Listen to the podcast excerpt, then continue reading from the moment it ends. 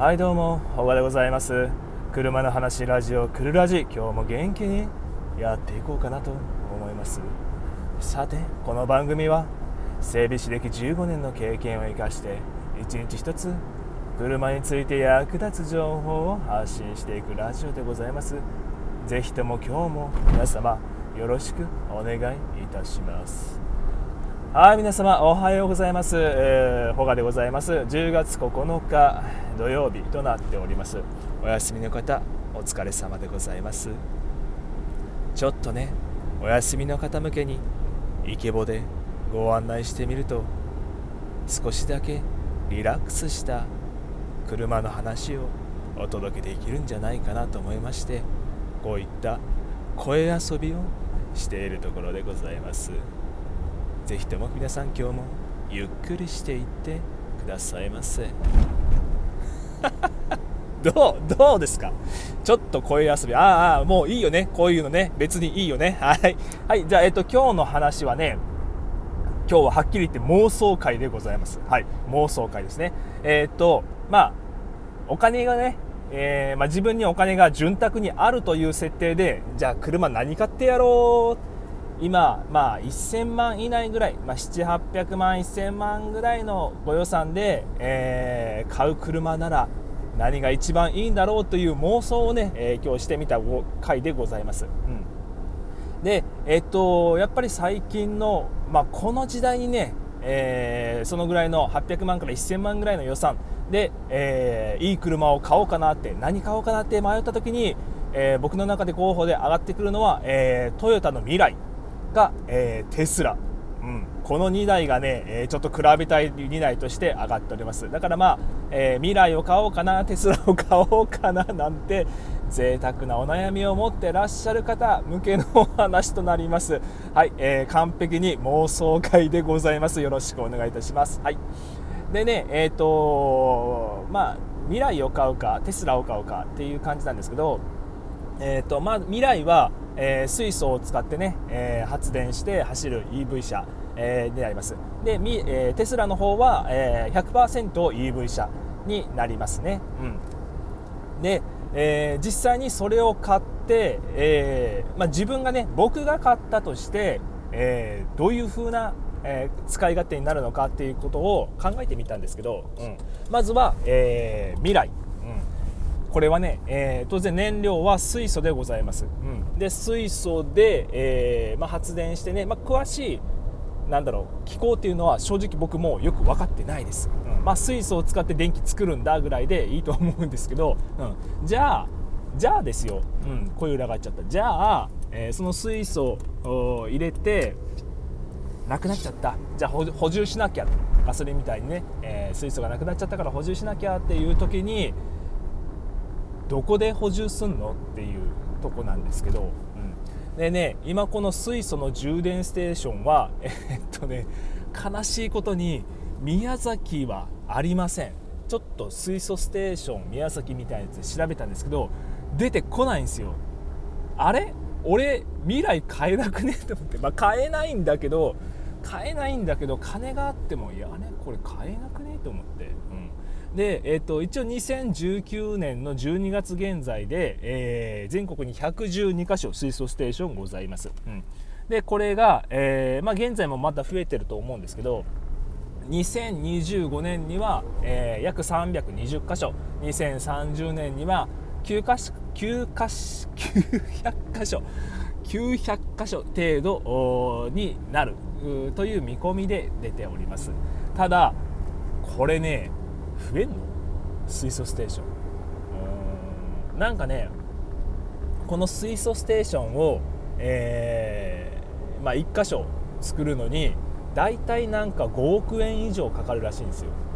うん、5億円以上かかってね。で水素ステーション作るじゃん。作ってでどんだけ客が来るのかっていうことですよ。水素ステーションに、うん、あのー、未来がまあタンク空っぽから水素を満タンにして、えー、まあ、その時々でま値段の変動あるんでしょうけど大体5000円弱、うん、4000円後半から5000円弱ぐらいで、えー、水素のタンクが満タンに、えなるようです。でもどうだろう。まあ5000円ちょこちょこぐらいのお客さん客単価。でその客単価の案件が1日何台来るのかっていうことですよ。ね、5億円以上の投資をして1日何台以上来るのかいやこれ水素ステーションって増えんのかなっていうのがまず正直なところなんですよ。うん。ね、他のタイヤ交換とかメンテナンスっていうのは当然電気関係の工場だったりとか電気関係が強いところに持っていくだろうから、ね、ディーラーとか。だから、まあ普段のメンテナンスによる副収入みたいなタイヤ交換とかね、えー、による副収入とかって正直見込めないと思うんですよ水素ステーションって。これ宮崎できても1箇所2箇所ぐらいじゃないかなっていう見込みでああこれ俺未来変えねえなっていうとこで次はテスラ。皆さんテスラってご存知ですかね、はい。えーと、イーロン・マスクっていう人が、えー、作ってる会社で、えー、もう時価総額はトヨタと並ぶぐらいの株価を叩き叩き出しているすごい会社なんですけどでこのテスラの車がねかっこいいんだこれが、あのー、結構流線形のね、えー、形ででかつ電気自動車100%電気自動車でしょ？で航続距離も結構長くてまあ大体あのほらあのカタログに載ってる航続距離とかっていうのは、えー、まあ、あれ、まあれがね、叩き出せることってないじゃないですか、まあ、あれの大体10%から15%落ちぐらい、えー、燃費とかも大体それぐらいですよね、カタログ値から1割から1.5割ぐらい、えー、落ちるのが、まあ、実燃費みたいな、え感じなんですけど、まあ、テスラの場合は何ていうの実で電費っていうのかな、うん、だから、えー、それをね加味して大体300キロちょこちょこぐらいが、えー、標準のバッテリーみたいです。でテスラの場合はこのバッテリーサイズを、えー、新車時にこうアップすることができますね、うん、でそうした時に、えー、値段なんですけど、えー、未来の価格帯があのねだいたい700万から800万ぐらいグレードグレードに合わせてね。でテスラに関してはテスラの一応モデル3というやつ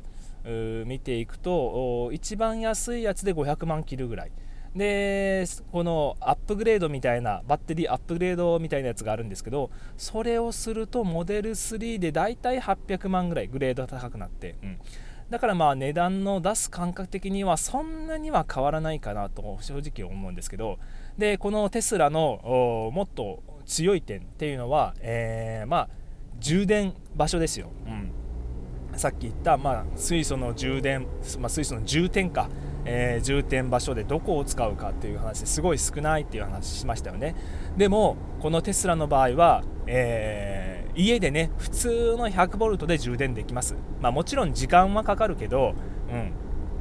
あの充電全然できます。変換アダプターみたいなやつを使って充電するんですけど、えー、まあ、その家の 100V で充電できるとかあとは、えー、と最近は結構新しめのなんかファミマとかローソンとかであの EV クイックっていうなんかの車の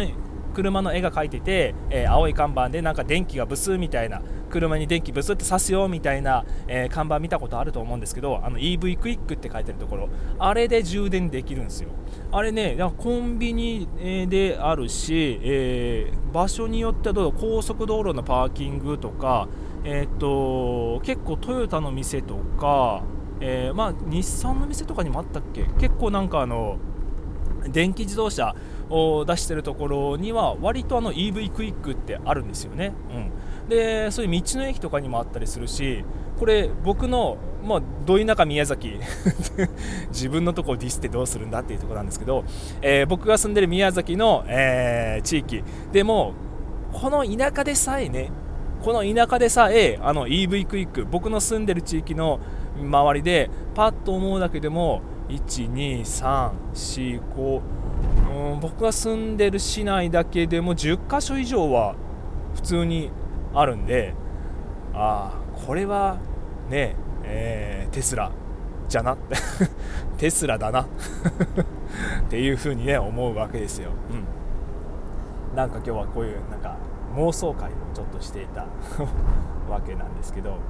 はい。でえっと今日の話を、まあ、ちょっとね、えー、まとめていきましょう。で、まあ、まとめるもクソもないんだけど、まあ、今日はねちょっとあの妄想会、えー、で、まあ、潤沢な予算、まあ、1000万以下ぐらい、えー、で、えーまあ、車をね何か買うちゃろうかなって。いう場合に何を買おうかなって、まあ、普通にガソリン車買っても面白くないのでなんか違う車っていう風に考えてる時に、えー、じゃあ最先端の車を買おう。じゃあトヨタの未来かな。あとはあ電気自動車で、えー、もう自動運転とかもかなり話題になっているテスラかな、うん、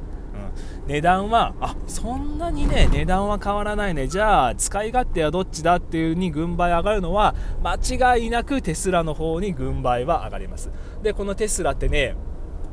すごいのはあの運転システムとか、えー、これアップデートするんですよね。オンラインで。